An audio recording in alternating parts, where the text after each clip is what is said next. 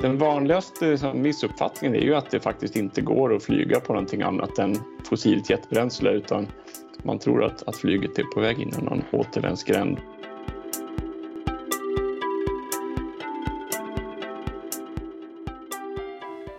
Hej! Varmt välkomna till ett avsnitt av podden Framtidskraft. Jag heter Karin Bodén och med mig har jag också Daniel Lövstedt. Hallå! Hallå där! Hej! Idag så ska vi prata om det här livsnödvändiga som vi är mitt uppe i. Den hållbara utvecklingen och omställningen ifrån fossila bränslen till fossilfritt. Eh, vi måste ju minska våra utsläpp. Och det gäller ju verkligen rakt igenom hela samhället. Och idag ska vi därför ta och titta lite grann på flyget. Är det slutflyget nu? Ska vi sluta resa världen över eller hur eh, kommer det att funka? Nej, det är ju inte det. Inte om vi ska tro våra två gäster idag i alla fall. Vi ska träffa Anton Fagerström från IVL Svenska Miljöinstitutet som tillsammans med er faktiskt på Jämtkraft arbetar med att skapa ett bränsle som har väldigt låga utsläpp och som består av insamlad koldioxid och vätgas. Allra först så ska vi träffa Henrik Littorin, konsult och med fokus på flygets hållbarhet. Och vi börjar med att fråga honom den givna frågan. Är det möjligt att flyga fossilfritt? Ja, men det är det ju på, på, på olika sätt. Eh, men absolut, det är ju den vanligaste missuppfattningen är ju att det faktiskt inte går att flyga på någonting annat än fossilt jetbränsle utan man tror att, att flyget är på väg in i någon återvändsgränd. Men eh, dagens flygplan de som finns idag, de går ju faktiskt att flyga på ett fossilfritt flytande bränsle, alltså bio, biobaserat eh, bland annat. Eh, och det tillåts ju upp till 50 procent att man blandar in i dagens motorer som redan finns, så man inte behöver ändra på egentligen någonting. Eh, så det är den första, första delen. Och sen så har vi ju ett antal andra spännande Liksom, tekniska lösningar som gör att man kommer att kunna flyga på annat än fossilt jetbränsle framöver som vi kommer att prata vidare om. Så att eh, man kan säga att det finns dels tekniska lösningar som faktiskt fungerar redan idag men där det är kanske just det här med marknaden som, som har saknats eh, och sen så finns det ett antal jättespännande lösningar för, för framtiden. Mm. Men, men vad är det som, du sa det är marknaden som inte riktigt funkar. Vad menar du då? Eh, jo, det är ju så här att det är ju alltså vanligt och det är därför som vi har kvar fossila bränslen inom så, så många verksamheter, inte bara inom flyget än så länge. Det är för att det är billigt eh, att producera eh, med fossilt och det är en enkel teknik som, ja, det är många som känner till den och man kan man kan producera det på ett, på ett ganska okomplicerat sätt. Däremot så om man ska börja producera då, man säger som mer avancerade bränslen så, så krävs det ju en mer avancerad teknik och den är hittills ganska dyr. Och det gör ju att är ett bränsle då tre, fyra gånger dyrare så blir efterfrågan väldigt låg. Och om efterfrågan är väldigt låg så finns det ingen som vågar investera och bygga storskalig kapacitet för att producera det. Så det har varit ett, lite av ett moment 22 eh, där marknadskrafterna inte har hjälpt till. Och där man väl nu har börjat se då att ja, men det här behövs faktiskt politisk styrning och att man går in och, och försöker få igång den här marknaden. Eh, så att eh, det är väl där som vi har den här knäckfrågan egentligen. Att, att producera bränslena i sig och hitta råvaror, det kommer under många år inte vara något problem. Eh, för det finns. Men men just att få ekonomin i det har varit utmaningen. Men där börjar fler och fler vakna till, också i takt med att man ser att klimatutmaningen är så central och så viktig och, och att det kommer att kosta pengar att ställa om. Tidigare så var kanske känslan av att ja, det här får marknaden lösa på något sätt och det får inte kosta pengar. Men nu börjar man se att det här kommer att kosta pengar på ett eller annat sätt. Då har vi tagit biobränsle, men det finns ju andra tekniker också, eller hur? Ja, men absolut. Och de kommer att vara jätteviktiga så att vi använder liksom, de, de optimala liksom, energislagen och energibärarna till, till varje enskild flygning. Eh, och då kan vi se på kortare avstånd så har vi faktiskt batterier Eh, som kommer att eh, kunna fungera. Eh, vi har också vätgas som börjar komma nu inom flyget. Otroligt intressant och med faktiskt en väldig potential, även om det kräver som sagt en ny infrastruktur, nya flygplan och och ny distribution av, av energin och vätgasen på flygplatser så att det, det kommer att ta lite tid. Sen också elektrobränslen som är ett flytande bränsle men som man ju använder eh, vätgas bland annat för att framställa. Så att det vi kommer att behöva och det vi kommer att se för att nå ett helt fossilfritt flyg det är ju en blandning av flera olika tekniker, flera olika energibärare. Och det, det är ju jättespännande och det här kommer att skapa helt nya marknader för väldigt många aktörer. Eh, samtidigt så blir det väldigt mycket mer komplext från att vi i dagsläget använder ett enda bränsle, en enda distributionskedja, en typ av teknik i motorerna så kommer vi i framtiden att ha flera olika bränslen på, på en flygplats och flera olika eh, flygande fordonstyper. Så att det, det blir en utmaning men, eh, men väldigt spännande. Och vad kommer det göra med flyget? Hur kommer det förändras? Kommer vårt resande i flyg förändras och kommer vårt förhållningssätt till flyg förändras på något sätt som ni ser redan idag? Ja, det kommer nog både och. Alltså på, om man tänker sig en, en resa till, ner till kanske Tyskland eller till, till London. Den kommer nog att, att göras med ungefär samma typ av flygplan som görs i dagsläget och där tror jag att många kommer inte att tänka på vad det är för energibärare i tanken. Så länge man kommer fram i tid och på ett säkert sätt och till en kostnad som är hanterbar så, så kommer man inte märka jättestor skillnad. Däremot så öppnar ju eh, inte minst vätgas och batteri upp för att vi kommer att kunna flyga på på kortare sträckor och dessutom mycket billigare för att det är en mycket lägre kostnad med vätgas och, och batterier och en elmotor är så otroligt mycket enklare än, än, än eh, en jetmotor, en sån här turbopropmotor som används. Så det gör att vi skulle kunna få en tillgänglighet där vi kan resa, inte minst i norra Sverige där vi ändå har ganska långa avstånd men ganska dålig infrastruktur på marken med ja, vägar som där det tar ganska lång tid att ta sig, kanske 10, 15, 20 mil eh, och där det inte finns mycket järnväg. Och på de sträckorna så skulle ju ett helt fossilfritt flyg kunna öppna upp en helt ny tillgänglighet med mycket bättre möjlighet faktiskt att, att arbeta ute på, ja, på landsbygd, driva företag i glesbygd, ta sig över till Finland till exempel, eh, över havet. Eh, den typen av, vilket jag tycker är jättespännande för det här blir som ett helt nytt transportslag i så fall. Ja, mm. verkligen. Där finns det en möjlighet. Så. Mm. Det låter som en dröm i mina öron, jag som sitter här i Östersund. Eh, när kan det där vara verklighet, tror du? Alltså, tittar man nu så om fem år så kommer ju definitivt de första batteridrivna flygen att vara i luften.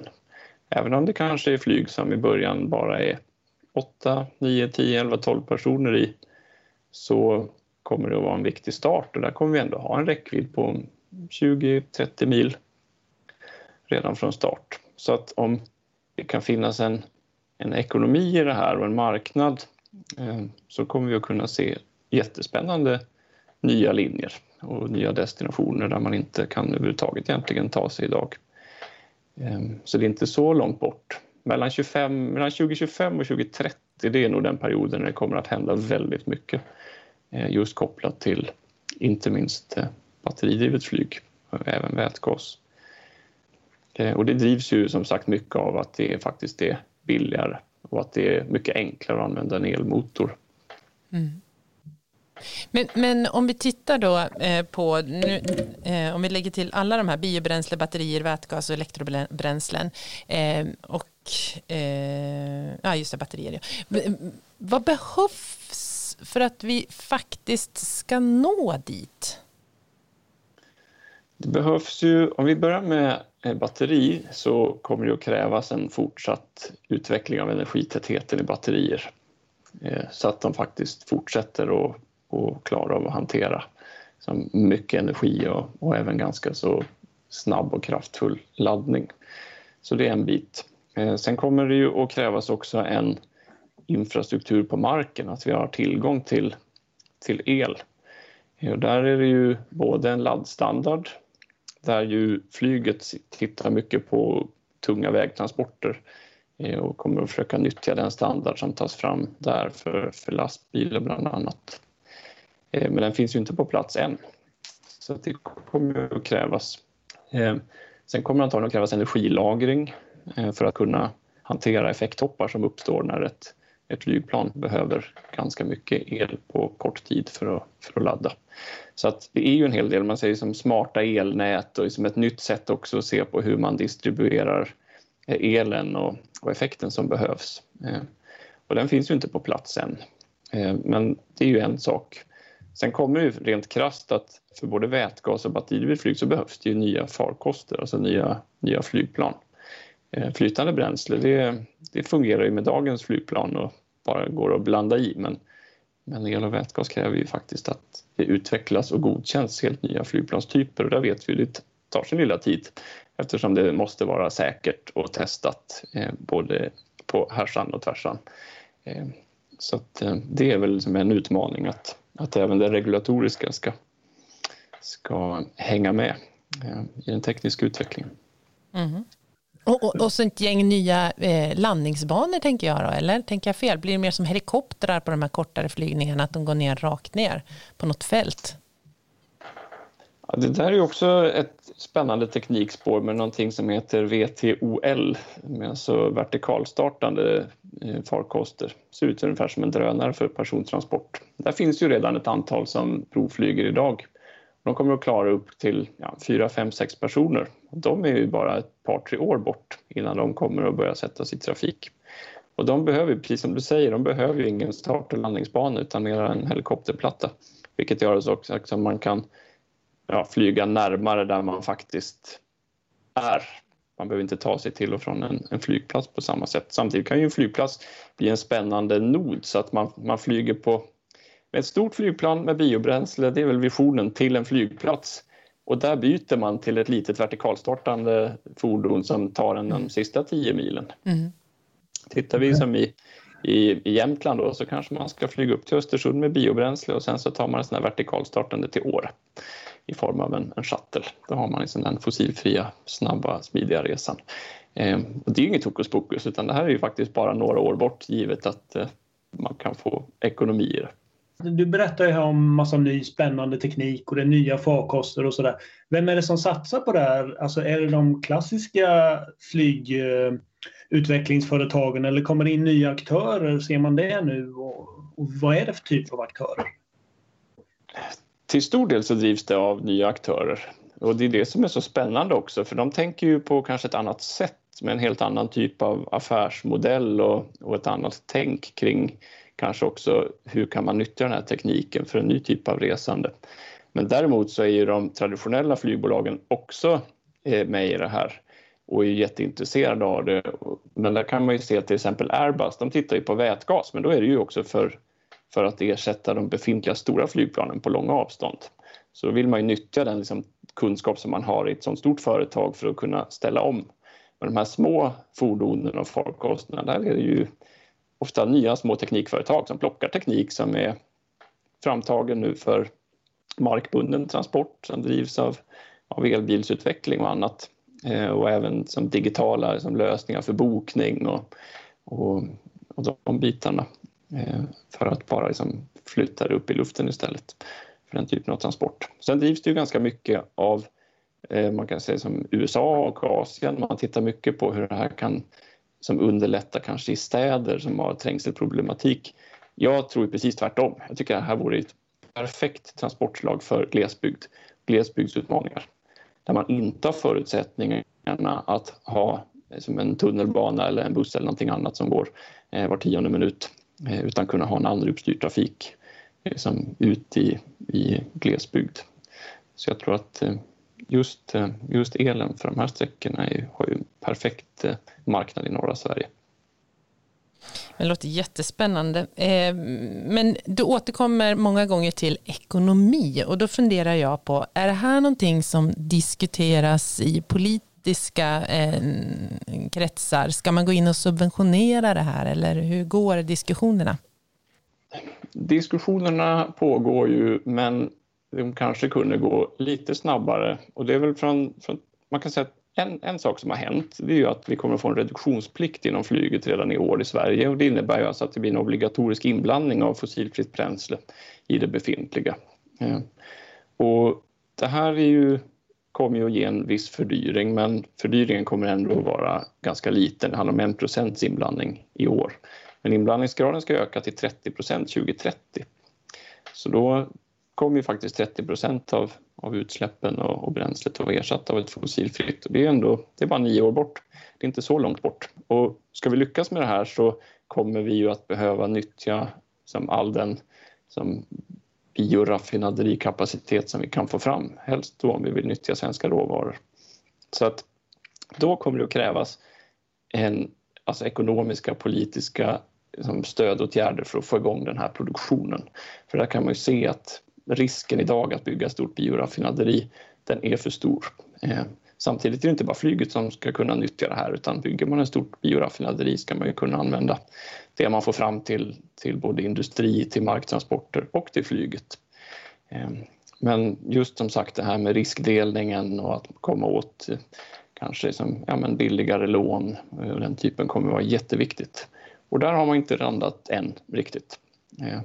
Där kan man hoppas att eh, vi kommer att se någonting närmsta åren. För där har ju bland annat flyget lyft fram i sin färdplan inom Fossilfritt Sverige och ganska många andra näringar också just det här att eh, minska risken för de som är beredda att gå före eh, och bygga upp nu en kapacitet för att faktiskt ta tillvara inte minst svensk biomassa. När man hör dig resonera här så angränsar ju då den bransch som vi kommer ifrån, energibranschen. Du pratar om el och det, ja, det är biobränsle, det pratar vi också om och sådär. Hur, hur ser du att eh, energisektorn skulle kunna bidra till eh, flygets utveckling mot att bli mer fossilfri? Men energisektorn har ju som en, har en jättekunskap om just eh, ja, men att, att producera energi och även förstå kanske marknaden eh, kring hur tar man betalt för, för energi och, och antagligen också väldigt intresserad i att se hur kan man som optimera liksom, ja, lönsamheten i det här. Ehm, det man kan säga där är väl att det viktigaste för energibranschen är att man tar med flyget också i sina kalkyler så att man när man börjar titta på hur ska man producera energi framöver även ser hur, hur flyget finns med där. Att man inte producerar energi som är kopplat bara kanske till ja, ett visst transportslag eller till en viss lösning utan ser hur man kan skapa den här smarta produktionen där, där alla kan, kan få dra nytta av det. Sen också det här marknadstänket och se hur, hur kan man kanske då producera elen när den är som billigast och ändå sälja den eh, lönsamt. Där eh, sitter ju energibranschen ändå med, med, kunskap säkert om hur man skulle kunna lösa det här på, på olika sätt. Sen blir det en distributionsutmaning för att ju, man måste ju få ut energin också till, till rätt plats. Om det nu är en flygplats eller någon form av sån här helikopterplatta, men den måste ju finnas där när den behövs, eh, energin. Ehm, och ja, där behövs ju också kunskapen för att optimera det så att det inte blir för dyrt och så att elen faktiskt finns där när den behövs. Men för den som är vaken så finns det affärsmöjligheter för eh, energibranschen i det här. Ja, men det gör det ju. Och samtidigt får vi vara ödmjuka och säga att det är ju mycket osäkerheter fortfarande. För vi vet ju inte exakt hur kommer marknaden att se ut? Hur stor blir efterfrågan? Eh, och inte heller kanske exakt vilka teknikval det är som kommer att användas var. Så att och, och, när det gäller laddstandarder och, och, regler kopplade till, till vätgas och sånt så är ju faktiskt inte de på plats. Så att det är ju fortfarande en utmaning att förhålla sig till och kanske också göra vissa stora investeringar. Eh, för det finns en hel del osäkerhet. Men som sagt, de närmsta åren kommer det att hända väldigt mycket så det kommer ju att klarna. Och det finns ju också ett tryck på flygbranschen att verkligen ställa om. Eh, där finns väl möjligheter snarare att man är med från början från energisektorn så att man förstår det här hela vägen. Även om eh, vi inte har alla svaren än riktigt idag. Det var ett eh, skönt samtal. Det känns hoppfullt. Det känns ljust när vi blickar framåt för oss som tycker om att resa också. Tack så jättemycket Henrik för att du tog dig tid att vara med här i podden Framtidskraft. Tack för att jag fick vara med. Ja, det var Henrik Littorin. Eh, nu ska vi ta nästa steg och titta på hur den här utvecklingen kan te sig i praktiken. Precis, och det handlar ju faktiskt om er på Jämtkraft som tillsammans med bland annat IVL, Svenska Miljöinstitutet, eh, driver då ett forskningsprojekt för att kolla om det går att starta storskalig produktion av fossilfritt flygbränsle. Och det här då handlar om att från kraftvärmeverket så ska koldioxid samlas upp och blandas med vätgas för att framställa det här flygbränslet. Och den vätgas som behövs för processen ska produceras från förnybar el.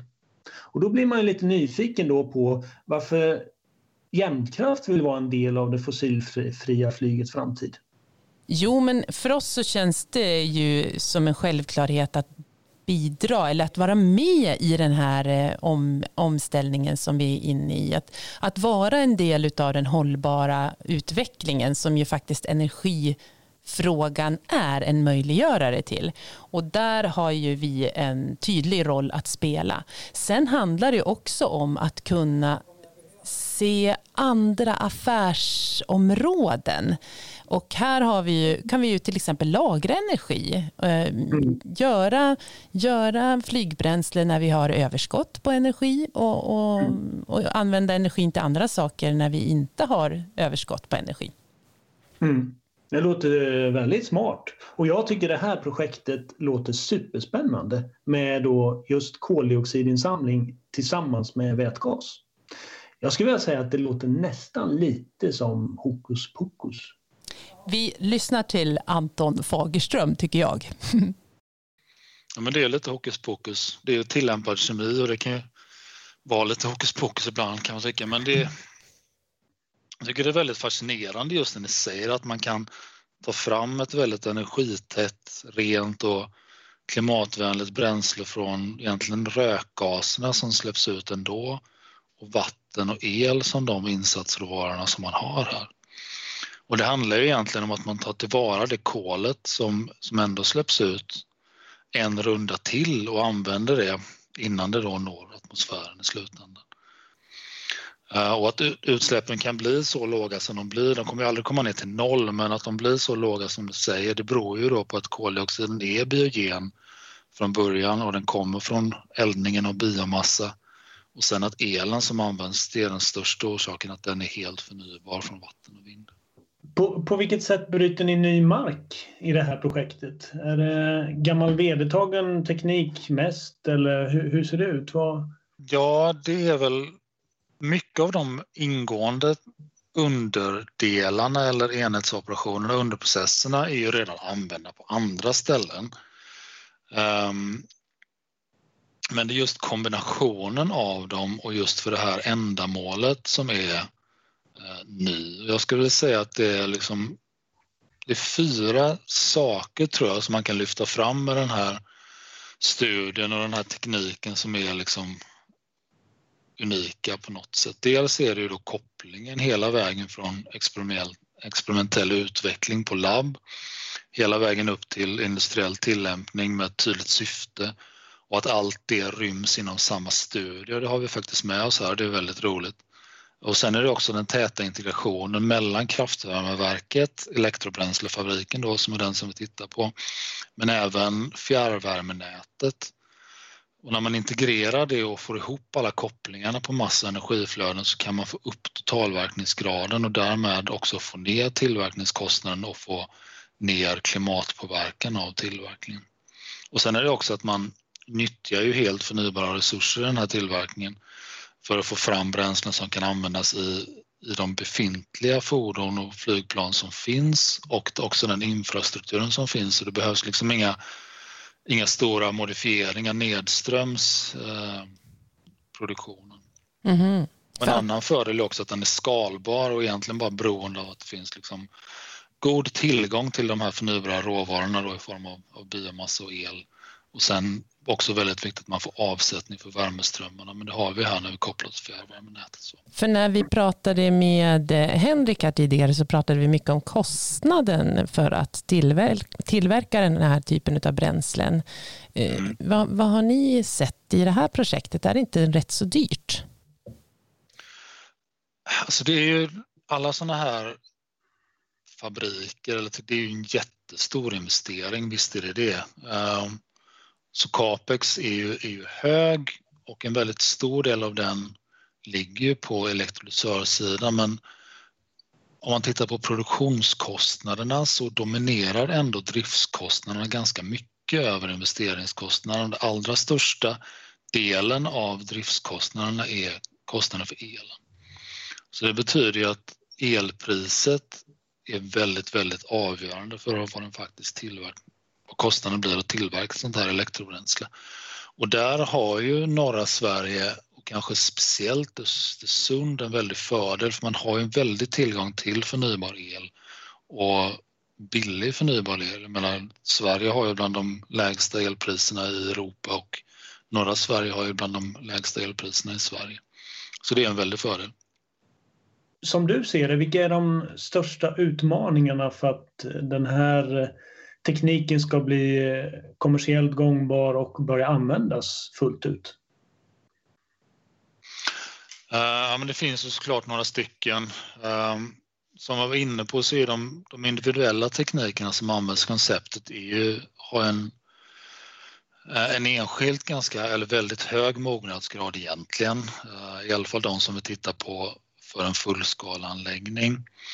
Uh, och de har ju tidigare använts på andra ställen och för andra syften och så. Men de har inte kopplats ihop och integrerats på det här sättet och för detta ändamålet innan. Ehm, och det gör ju att fabriken kommer ju vara, när den väl byggs så kommer den vara den första i sitt slag. Och det är jättespännande men det är också förknippat med en viss eh, osäkerhet och en viss risk. Och sen så, som jag sa innan, det är en stor investering. Det krävs väldigt mycket förnybar el för att driva en sån här process. Ehm, men ja, som jag också sa så därför är platsen Östersund så bra för det finns väldigt god tillgång på de förnybara resurser som man behöver i en sån här process. Mm. Men hur, så då, jag satt där och tänkte innan då, vi pratade om platsen och så, men det finns ju en väldans massa eh, kraftvärmeverk runt om i Sverige som är bra mycket större än det vi har här i Östersund och Lungvik också. Eh, varför är det liksom, är, har de också en potential att, att eh, göra affärer på det här nu framöver? Att kunna producera när elpriset är lågt till exempel? Eller hur ser det ut? Man kan väl säga att alla, så länge man har ett kraftvärmeverk som är kopplat till eh, ett fjärrvärmenät och det finns god tillgång till förnybar el så potentiellt kan ju alla producera vätgas då kan man säga. Men jag skulle säga att förutsättningarna är ändå ganska olika beroende på var i landet man befinner sig. Eh, och generellt sett så är den norra delen av landet betydligt mer attraktiv om man befinner sig norr om de flaskhalsarna som finns för, för överföring av el och så vidare. Eh, men det beror ju dels då på att tillgången på råvarorna, alltså biomassa och förnybar el finns och det finns mycket tillgång till sånt men också som jag sa innan främst på, på det låga elpriset. Och eftersom produktionskostnaderna beror på så stor del på elpriset. Eh, så att ha tillgång till, till billig el, gärna som man själva producerar i, i närområdet och dessutom en stor eleffekt väldigt nära där man ska använda den, det finns ju inte på alla ställen. Och där, har ju, där skulle jag säga att Östersund är ganska unik ändå. Mm. Och när tror du att det första planet lyfter med det här bränslet i tanken? Jag tror det kan ske rätt snart, alltså. kanske snabbare än man tror. Uh, nu är det inte någon som har tagit något investeringsbeslut för en sån här anläggning än. Uh, och det finns ju fortfarande en del frågor som behöver utredas vidare.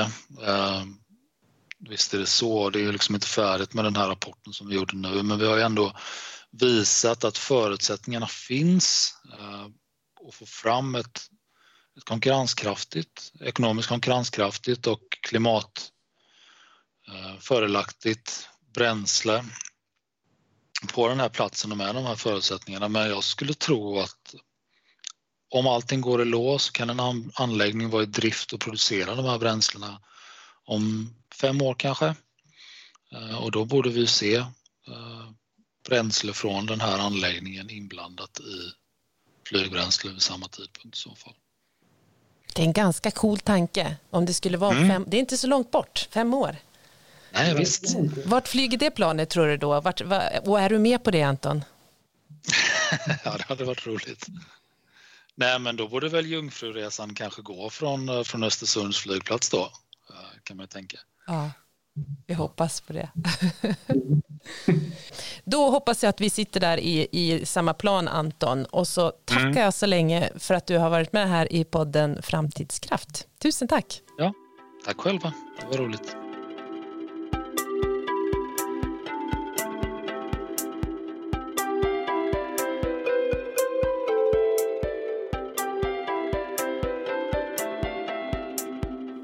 Där var alltså Anton Fagerström. Vad tar du med dig från det där, Karin? Ja, men eh, jag tycker att det är eh, häftigt att teknikutvecklingen går så himmelens fort just nu. Eh, samtidigt så är vi inne i en period i, i det här när det är mycket osäkerhet, att vi inte riktigt vet vad det är som kommer att eh, att det blir den här riktiga framgången och, och som driver på utvecklingen. Eh, mm. ja, mycket forskning och utveckling. Det är, jag är en sån som tycker att de perioderna är häftiga. ja, verkligen. Och sen se vart det då tar vägen. Mm. Och just det där som Henrik säger att utvecklingen då inom eh, det fossilfria flygets utveckling drivs till stor del av nya aktörer. Mm. Att de kommer in och mm. skakar om. Mm. Visst, de gamla är också med, ja. absolut, men det kommer mycket nytt. Ja. Det tycker jag vi tar med oss. Det pratar vi ju jättemycket om i den här podden. Ja, eh, verkligen. Det där kan man nog ta med sig. Samtidigt som energiföretagen också kan vara med här och se att det finns affärsmöjligheter. Så att inte bara lämna spelplanen helt tom utan kanske ta och fundera över vad, vilken roll kommer vi att kunna fylla här? Ja, det är nästan så att vi är den nya aktören på flygmarknaden, lite grann kanske. Ja, givetvis är det så också. Vi är de, de eh, inifrån perspektivet gamla aktörerna men som nu också letar oss ut på nya marknader. Mm. Tack så jättemycket Daniel för det här avsnittet och tack till våra gäster eh, Henrik och Anton och framförallt vill jag tacka dig som har lyssnat. Du får jättegärna höra av dig till podden Framtidskraft. Det är bara att mejla till mig karin.boden jamtkraft.se och berätta om vad du vill höra, vad du är nyfiken på i våra avsnitt, kommande avsnitt av Framtidskraft. Ha det riktigt gott, sköt om er, hej då! Hej då!